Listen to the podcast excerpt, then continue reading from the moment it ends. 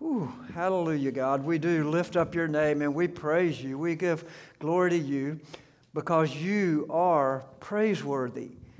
You're perfect. You're almighty. You're holy. You're just. And to think that you would call us into your presence is just awesome. It's glorious.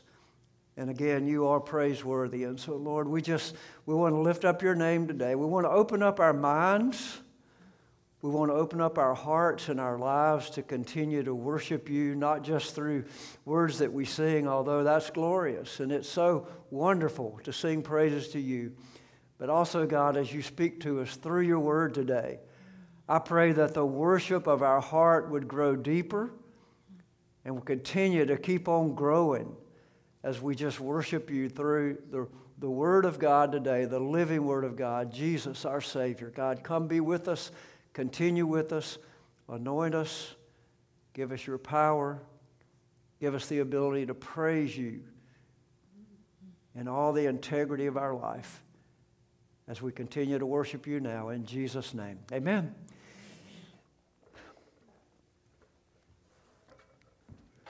I invite you to open your Bible with me today to the little book of 2 Peter. We'll wrap up our, our thoughts today as we wrap up our series on Second Peter. I'm excited about that. You will not be more encouraged by anything that you read or experience today than the Word of God to our life and to our heart today. The Bible says, Trust in the Lord with all your heart. Lean not on your own understanding. In all your ways, acknowledge Him and He will make your paths straight. So, do you want God to direct your steps and navigate your life today? Well, then, trust all of your ways to Him with all of your heart and allow Him to stabilize your life by putting your trust totally and completely in Him. That's the way to being able to trust God. One of the basic elements of any, any civilization or any institution is trust. You can't have a stable marriage without trust. You can't have a stable business without trust. You can't have a stable church without trust.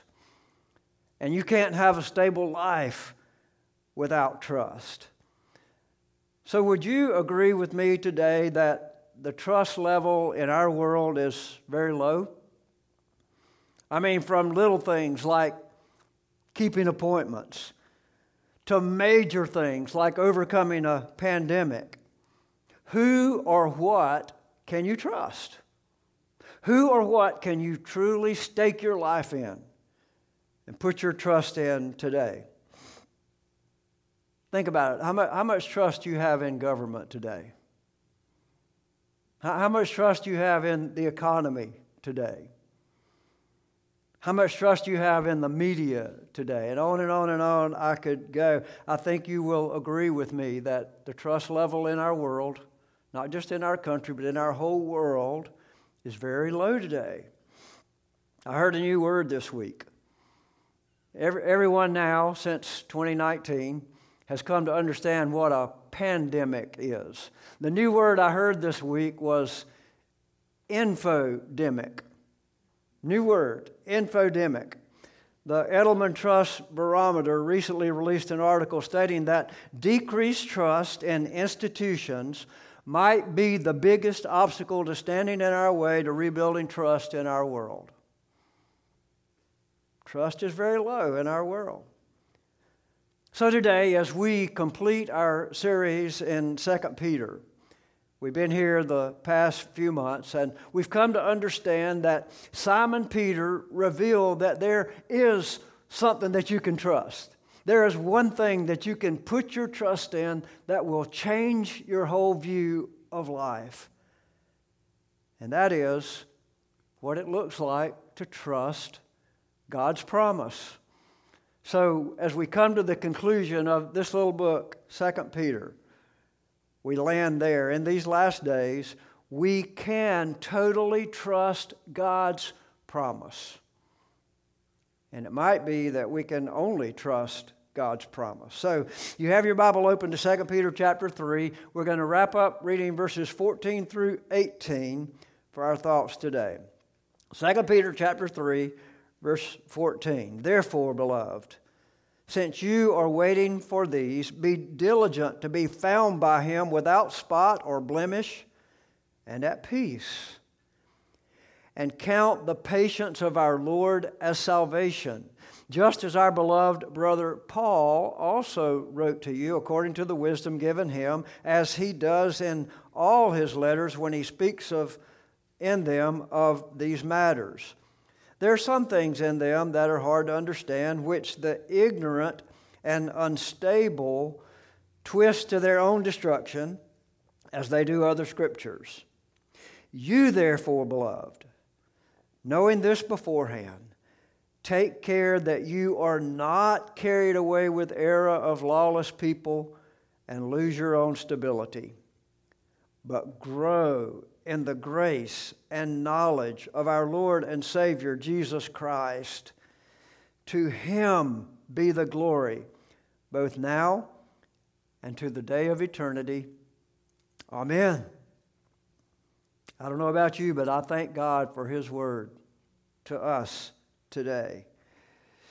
One, one verse earlier, before verse 14, in verse 13, Simon Peter had assured us and continues to assure us that God has promised us that Jesus is coming back to this earth again to make all things new. He's going to take everything that was messed up from Genesis 3, uh, Genesis 3 till today, everything and most of what we know of human history, and it's going to all be burned up. And he's going to give a new heaven and a new earth for believers to rejoice and celebrate and worship and live with him forever and ever and ever and ever. We don't know when he's coming back. Bible says nobody knows that. But we know this God's promise is that He is coming back. And there is not one promise in the entire Word of God that has not been fulfilled that God has promised. And this promise will be fulfilled as well. So the question today is this What should we do until Jesus comes back again? Four things we want to focus on that we should do until Jesus comes back again. The first one is found in verse 14 of 2 Peter chapter 3. And that is be diligent in trusting God's promise. Verse 14 says, Therefore, beloved, since you are waiting for these. Be diligent to be found by him without spot or blemish and at peace. See, one of the greatest comforts in life is to know that you are loved. And so, many times in this passage, twice in these little four verses that we have for today, Peter refers to believers as beloved, those whom he loves. You appreciate and listen to someone that you love, don't you? Peter loved fellow believers in Christ Jesus, and his last words were words of encouragement to them, but also to us. And we ought to follow the example of Peter and be encouraging to those we love. And we're going to talk about how to do that this morning with his last recorded words, Peter says, Since you are looking forward to the new heavens and the new earth, live without spot and without blemish. This means very simply to live righteously. Now, that doesn't mean that we clean up our lives in order to please God, in order to be accepted by God. That's not what this means at all. Do you understand the difference in justification and sanctification? In his book, Roots of Faith, Morgan devotes a chapter to each of these basic doctrines. And you ought to be very familiar with the difference in justification and sanctification. Justification is the gracious act of God to acquit us from sin. That means God looks at us and judges us as innocent. And there's only one way that that can be true, right? It's all about what Jesus has obediently done to satisfy the payment for our sin against God. Justification means that you are made new only in Jesus. Justification means that your identity is changed from being in your own flesh, standing on your own terms before God, and rather being transformed to stand in Christ, in Jesus, in His terms. Justification causes God to look at you, listen to this now, as though you had never sinned. That's good news. Last week we talked about the fact that you should celebrate that. For God to be able to look at you as though you've never sinned, knowing that you have sinned, knowing that you are guilty, is grounds for celebration. Justification causes believers to look at ourselves differently because God looks at us differently. He sees us as though we were Jesus. And I hope you've taken advantage of allowing God to justify you, to give you the salvation that Simon Peter is talking about here. When you understand that you are set free from the penalty of your sin, only because God has extended His grace to you, it makes you look at God differently. It makes you look at God as though, wow, how could I not love someone who would make that kind of sacrifice for me? And it also wants to make you receive His grace so you, in turn, then can look at others differently. You can look at others and want them to know the same grace that you know. That was the passion of Simon Peter's life. And I want that to be the passion of my life and your life as well.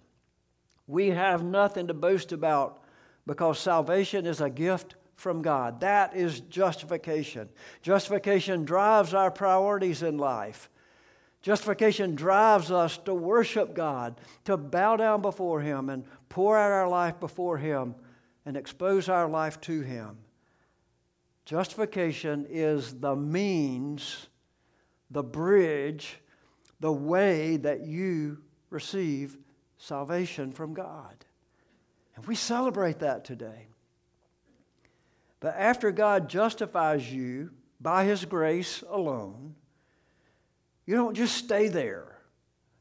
After you're justified, that then moves us to the next chapter. It moves us to sanctification. And sanctification is how we grow as a believer to be more and more and more and more like Jesus every day.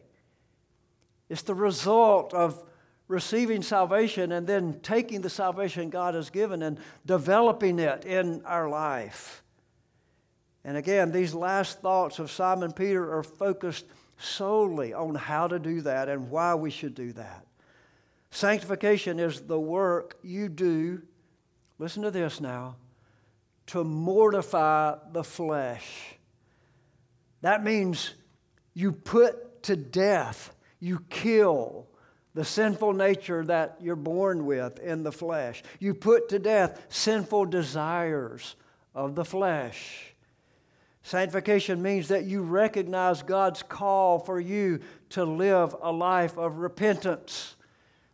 When you sin, and you will immediately, the Holy Spirit will convict you if you've been justified, if you've been saved. The Holy Spirit will convict you and sanctification calls you to repent and turn away from that sin and give it to God. Let Him forgive you of that sin. Sanctification means that you yield your will to God's power to help you overcome addictions of the flesh. An addiction is anything that God created to be good that you take beyond the boundaries that He created. And it takes effort on your part to mortify, to kill, to put to death the natural desires that you have inside yourself that step outside the boundaries that God created to protect you. Let me just give you a personal picture of how that works in my life and how it can work in your life and should work in your life as well. I'm tempted to sin. And I have three options. Option number one is to give in to that temptation. In recovery, we call that relapse. Option number two is I can resist the temptation on my own. That's called stupid. it's called stupid. The third option is I can yield to the Holy Spirit for Him to give me grace to resist that temptation. And that's called sanctification. Let me give you an example. Let's say I am addicted to social media. I wake up in the morning, I grab my social media, I start working on social media. I go through the day, anything that happens, I post on social media. I can't wait to get the word out there for other people to like me back for what I put on social media. I don't go to bed tonight before at night before looking at I mean, there is an addiction that's a serious addiction to something like social media. So I'm tempted, I fall to it. That's one choice. I'm tempted, I say, I'm not going to do it today. I'm not going to do it today. I'm not going to do it today. And every time I tell myself to not going to do it today, I'm going to do it today. That's in the flesh. That's stupid. Or I can look at the Holy Spirit, I can say, Holy Spirit, help me today, rather than looking to social media for approval, looking to social media for my identity. Let me look at your word, and God, give me a, a, a word from your holy word, the Bible and let me live my life according to your standard. I follow the path of the Holy Spirit to identity. I follow the path of, social, of, of, of the Holy Spirit to overcome my addiction to social media. Social media is not bad inherently, just like almost nothing else that you're addicted to is bad in itself. It's when we take it beyond the boundaries and let that become the focus of our life and our worship, that it becomes an addiction. It becomes negative. God wants to sanctify us by overcoming addictions to the flesh, by killing, by mortifying, by putting to death, me turning to instincts in my flesh rather than turning to follow the Holy Spirit. Another way God often sanctifies us is by and grow, grows our faith is, is, is through difficult circumstances. I have a few trees in my yard that are huge, and the roots go way down into the ground, and storms have come and storms have gone. Some of them are over 100 years old. And they've withstood the storm because every storm makes them stronger and stronger and stronger and stronger to support the branches and support the life that's in those trees. That's the way sanctification process works. When the storms of wind comes, we trust in the Holy Spirit to build us and grow us. And rather than blow over and fall, we become stronger and stronger and stronger. Also, through the sanctification process, God gives us a heart for righteousness and holiness and love. Are those qualities, or those uh, aspects of, of your life that you can look at and know that God is growing you to look more and more and more like Jesus through his sanctification process. Those qualities of God are exposed in the tough times of life, in the storms of life, through the sanctification process.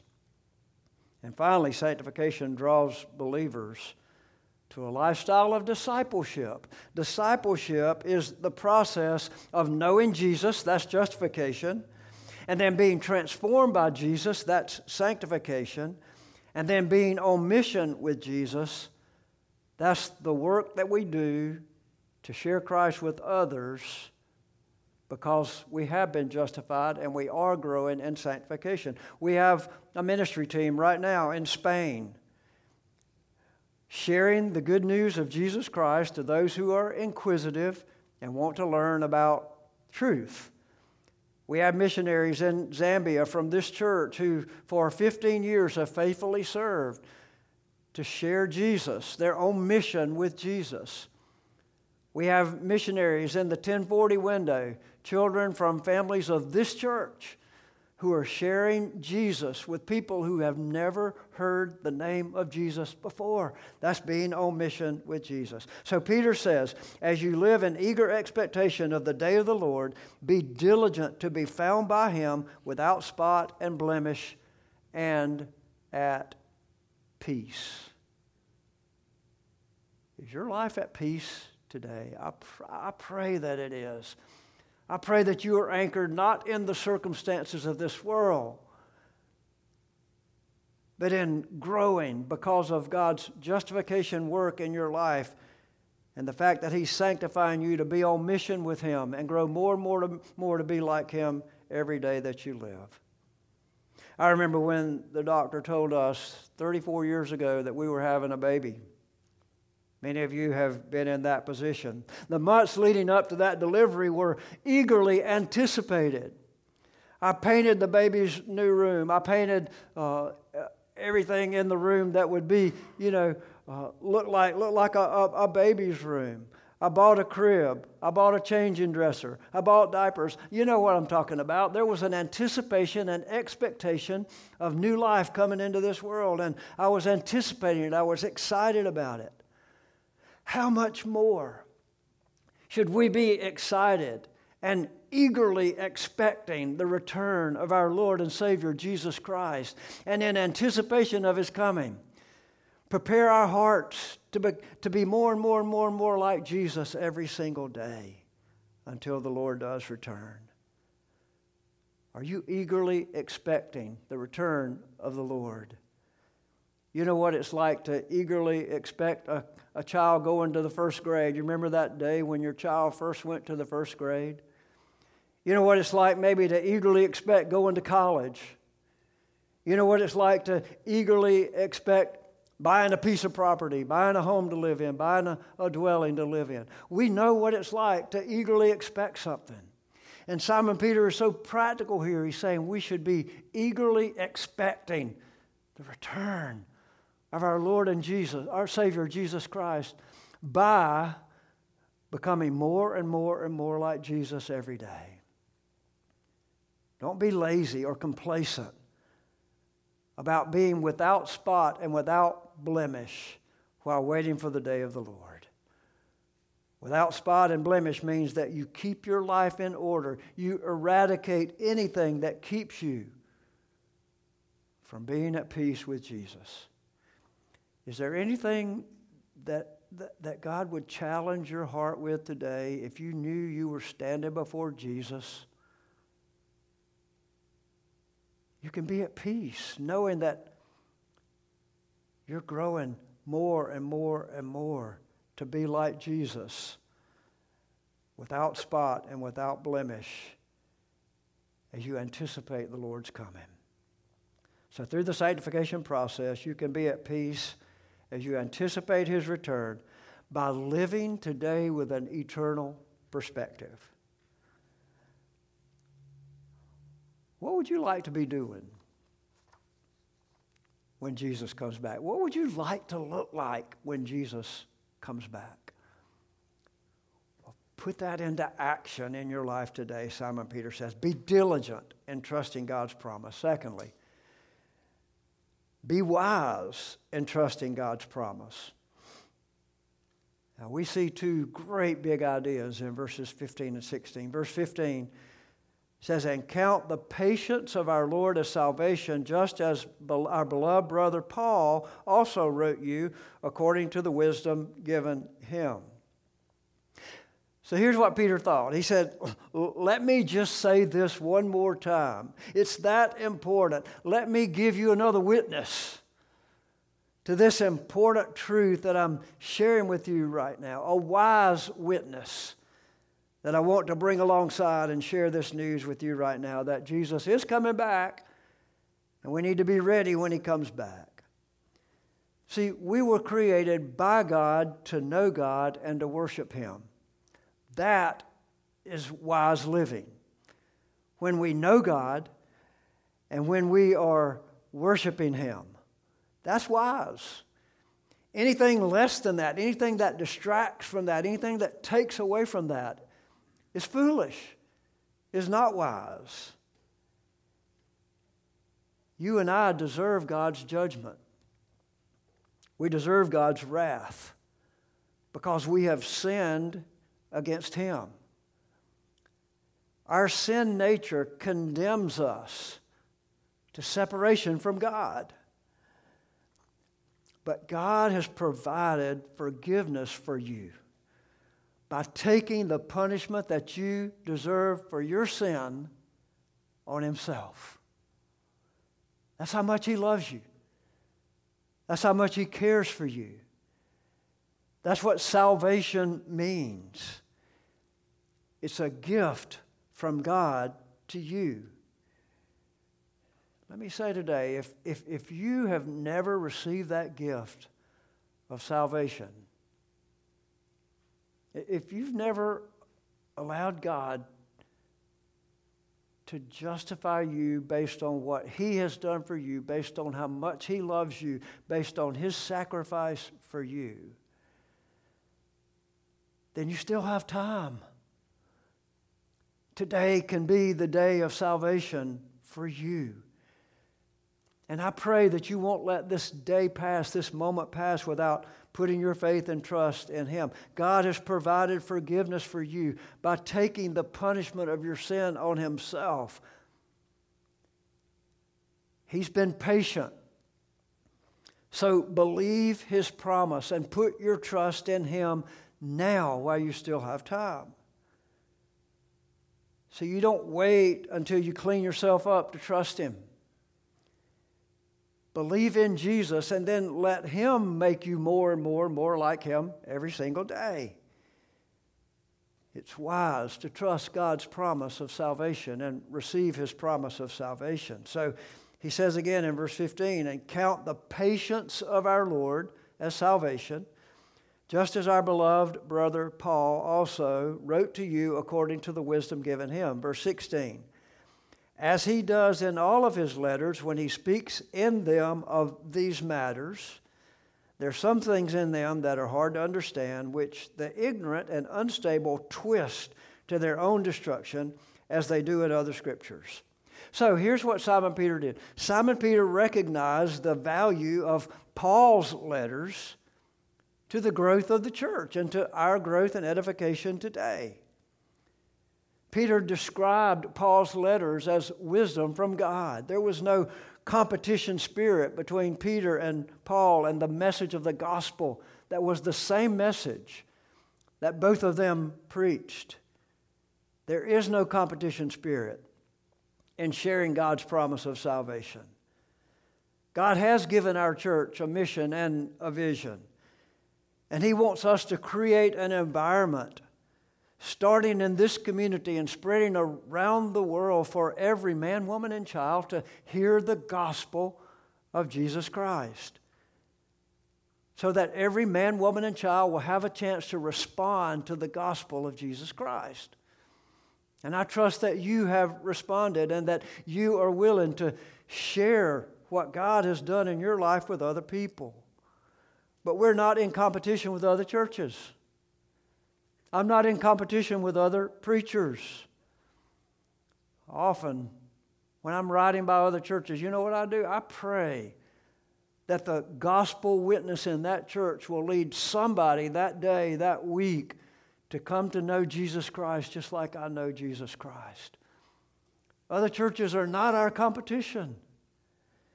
Other preachers are not my competition. But it's wise to trust God's promise. It's wise to pray for friends who share God's promise. But it's also wise to know the difference in false teaching and teaching that is the truth. So, what should I do until Jesus comes back? I need to be diligent in trusting God's promise. And secondly, I need to be wise in trusting God's promise. But then, thirdly, because there are false teachings out there and false teachers out there, Look at number three in verse 17. Be firm in trusting God's promise. Verse 17 says, You, therefore, beloved, knowing this beforehand, take care that you are not carried away with error of lawless people and lose your own stability. See, when you love someone, you warn them of danger to come. You want them to be safe. And following the crowd is usually dangerous. Following the way of the world is always dangerous. False teachers are exposed when their teaching is held alongside God's truth. I, received a note this week from a single mom who visited our church recently. I, I was, I was celebrating the, the, the victory that the Supreme Court sent down regarding Roe versus Wade. Here's what it says. It says, and I quote, Ronnie, I appreciate your sermon today. At first I thought, he's going there. But it was an excellent reminder that we don't get to choose when we wear our Jesus t shirt. It's having the unpopular opinion. It's standing for what is less believed by the world. It's doing it in kindness and love that the world tells us to be pro choice, but the Bible clearly states that God created each and every one of us. End of quote. Believers are warned to be alert and stand firm on God's choice, on God's truth. Paul puts it this way in Philippians chapter 4 and verse 1. He says, Therefore, my brothers, whom I love and long for, my joy and crown. I love this. Stand firm in the Lord, my beloved. Everybody stands firm on something. It's not just standing firm, it's who you stand firm in and what you stand firm on. The way of the world constantly changes. The way of the world will lead you to change your opinion based on popular opinion rather than God's truth. So, again, Peter, as well as I am encouraging us today not to be carried away by the way of the world. The way of the world is focused on issues like climate change and biodiversity loss and species extinction and marine e- ecosystem deterioration and water scarcity and human crisis caused by wars and children's education and health and gender equality and so on. Now, don't misunderstand what I'm saying here. These are important issues. They're issues of concern. But we have to look at every issue, including these and every other issue under the sun, through the lens of God's truth. And not on the wisdom of this world, not on the way of this world. I'm joining Peter again in pleading with you that we keep the focus on the real foundation, on the real solution to the challenges of this world. Only the stabilizing factor of God's truth is worth putting your trust in in this world today. Only God's truth. Plus or minus nothing else. God's truth and God's truth alone. So in verse 17, Peter says, Take care that you're not carried away with error of lawless people and lose your own stability. So again, he's talking about standing on the firm foundation of God's truth. On July 4th, a thunderstorm blew through our neighborhood. There was a beautiful crepe myrtle tree in our backyard that went way up 40 feet into the sky. And for the first time in the history of that tree, it had huge blooms. I mean, huge blooms on it. When the rain of that storm began to fall, and the weight of those blooms grew heavier and heavier and heavier. The internal structure of that tree was not strong enough to support the weight of those blooms. And guess what happened? Those limbs crashed over They couldn't stand under the pressure, they couldn't stand under a little bit of wind. And Simon Peter is saying to us today our lives must be stabilized by the truth of God's promise. The world will blow us over if we put our life and trust and faith in the way of the world. We have to have a firm foundation, and the only foundation that will hold you up under the stress and pressure of this world is God's promise. God's promise. So be diligent in trusting God's promise, be wise in trusting God's promise, and be firm. Anchor yourself in trusting God's promise. And finally, this morning, the last word that we have from Simon Peter in verse 18 be focused in trusting God's promise. Be focused in trusting God's promise. He says in verse 18, but grow in the grace and knowledge of our Lord and Savior Jesus Christ. To him be the glory both now and to the day of eternity. Amen. So, the day of eternity is the promise that Christ is going to return. He's coming back. God will establish justice and peace forever.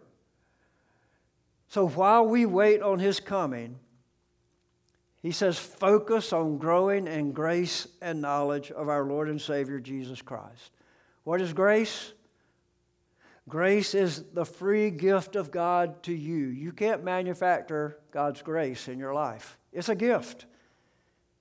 God offers you His grace when you trust Him and put your faith in Him. Grace is God's gift to you. What you do with that gift of grace that God gives you can not only change your life and transform your life, but as you faithfully focus on sharing that grace and knowledge of the Lord Jesus Christ with other people, it can transform their lives as well. Growing in grace and knowledge of Jesus takes focus. So let me just wrap up this series by giving you uh, a few ways to focus on growing in the grace and knowledge of our Lord and Savior Jesus Christ.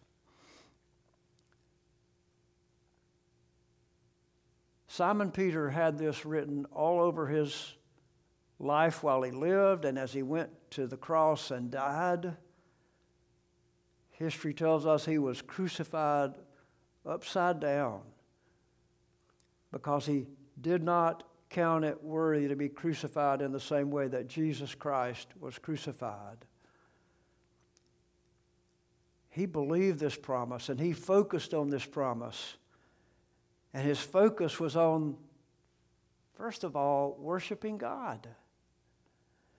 So you and I are challenged to focus on worship. That's private worship and corporate worship.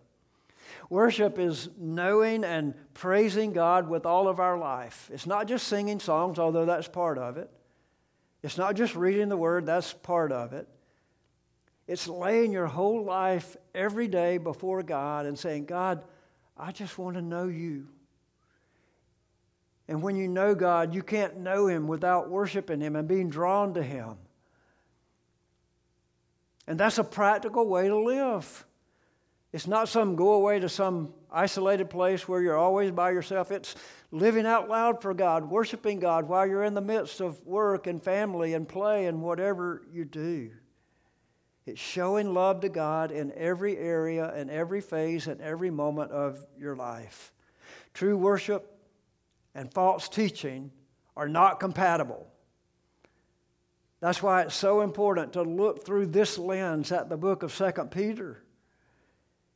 You can't be growing in the grace and knowledge of Jesus. You can't be walking with Jesus in fellowship with Him and worshiping God moment by moment and be following false teaching. It's impossible. The two won't mix. It's like oil and water. So focus on worship. Also, I would challenge you to focus on spending time in God's Word, reading the Bible, studying the Bible. You can know God and grow in grace and knowledge only as you live in God's Word. I would like to challenge you to join me in spending as much time in God's Word, reading God's Word, studying God's Word, meditating on God's Word, holding on to God's Word, as you do on social media. Try it and see how God will transform your life through His Word. Yes, as Peter points out about Paul, there are difficult passages of Scripture. When you face a difficult passage of Scripture, don't just make up an answer. Look at the passages of Scripture that you do understand. I mean, do you understand the fact that God is love and that God loves you?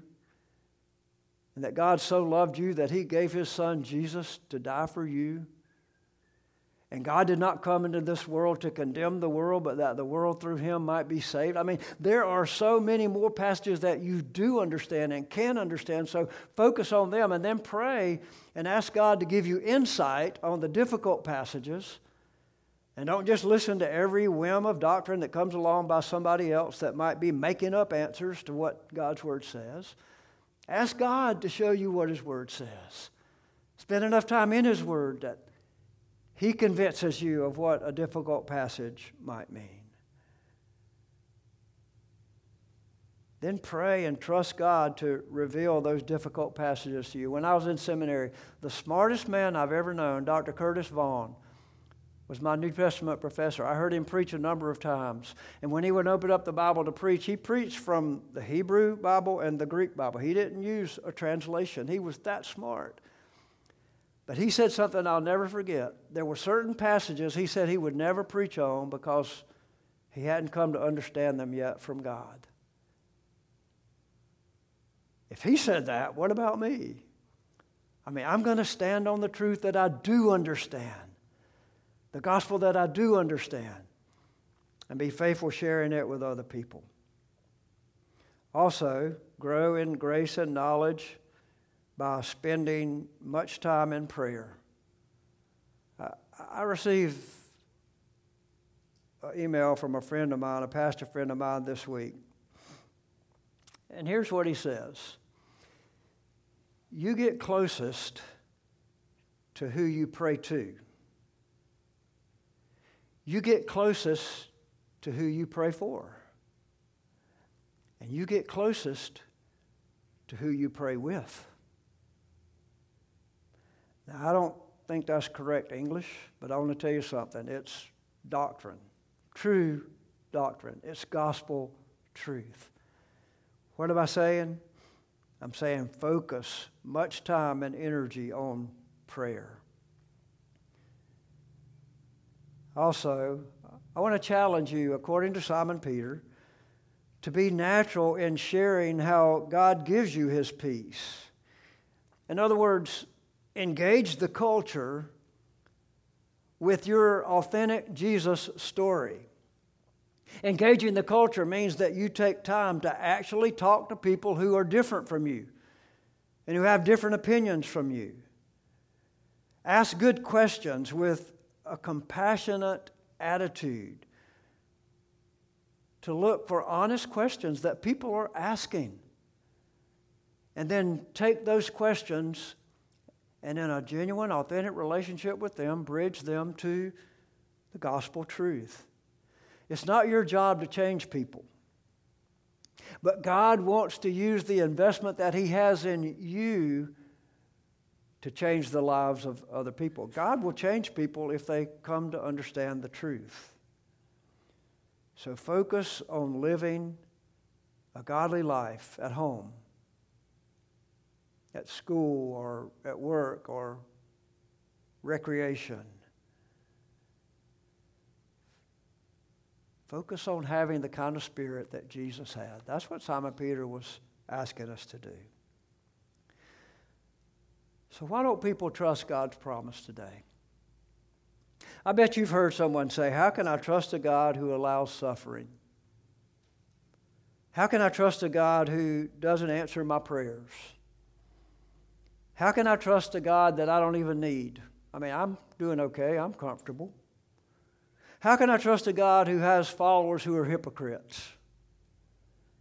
How can I trust a God who only allows one way to heaven? I mean, on and on and on. People are asking questions, and some of these are really good questions, and some of them don't need cheap answers. But the answer to these questions is for you to know and have an authentic walk and relationship with God where you are demonstrating what it means to stand firm in the good news of Jesus Christ and under pressure and in difficulty and even in pain or maybe even in suffering. You stand firm in your faith and in the gospel of our Lord and Savior Jesus Christ.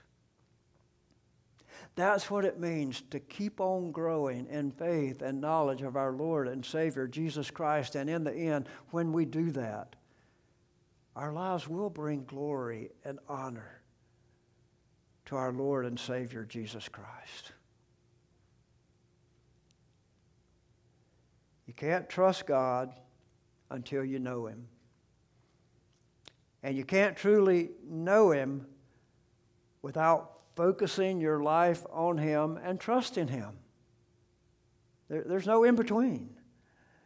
So, in these last days, that's why I say that you can totally trust God's promise. Be diligent, be wise, be firm, and be focused in trusting God's promise. Who or what you trust makes all the difference in how you live. So, by way of application, that's why I say you have every reason to trust God's promise.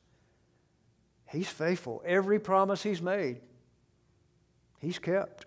It's true. How do you know the difference in a true and false teaching? This was a theme, a major theme of Simon Peter here.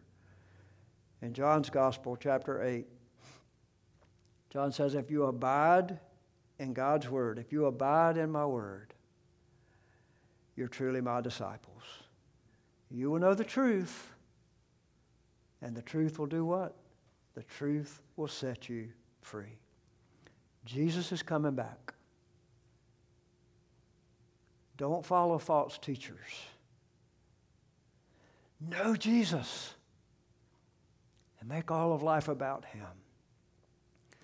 And then you will grow in the grace and knowledge of our Lord and Savior Jesus Christ. To Him be glory, both now until the day of the Lord.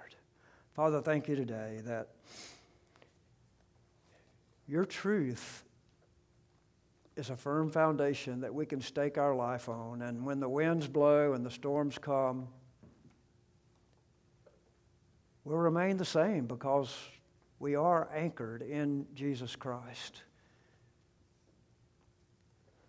God, I pray for anyone who may be here today who has never been justified, who's never accepted your salvation, your offer, your gift to come to Jesus and believe in Him.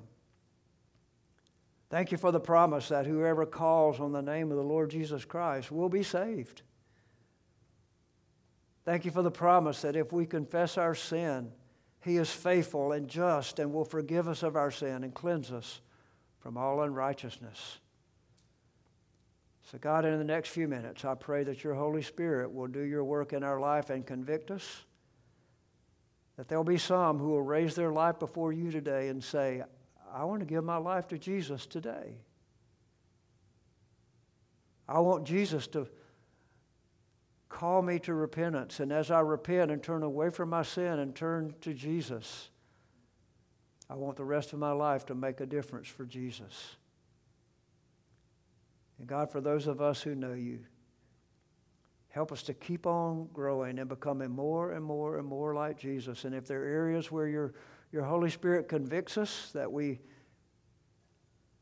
need to allow you to forgive, to redirect, to cleanse, to make new, God, I pray we'll be willing to make those changes today by the power of your Holy Spirit. In Jesus' name now we continue to pray. Amen.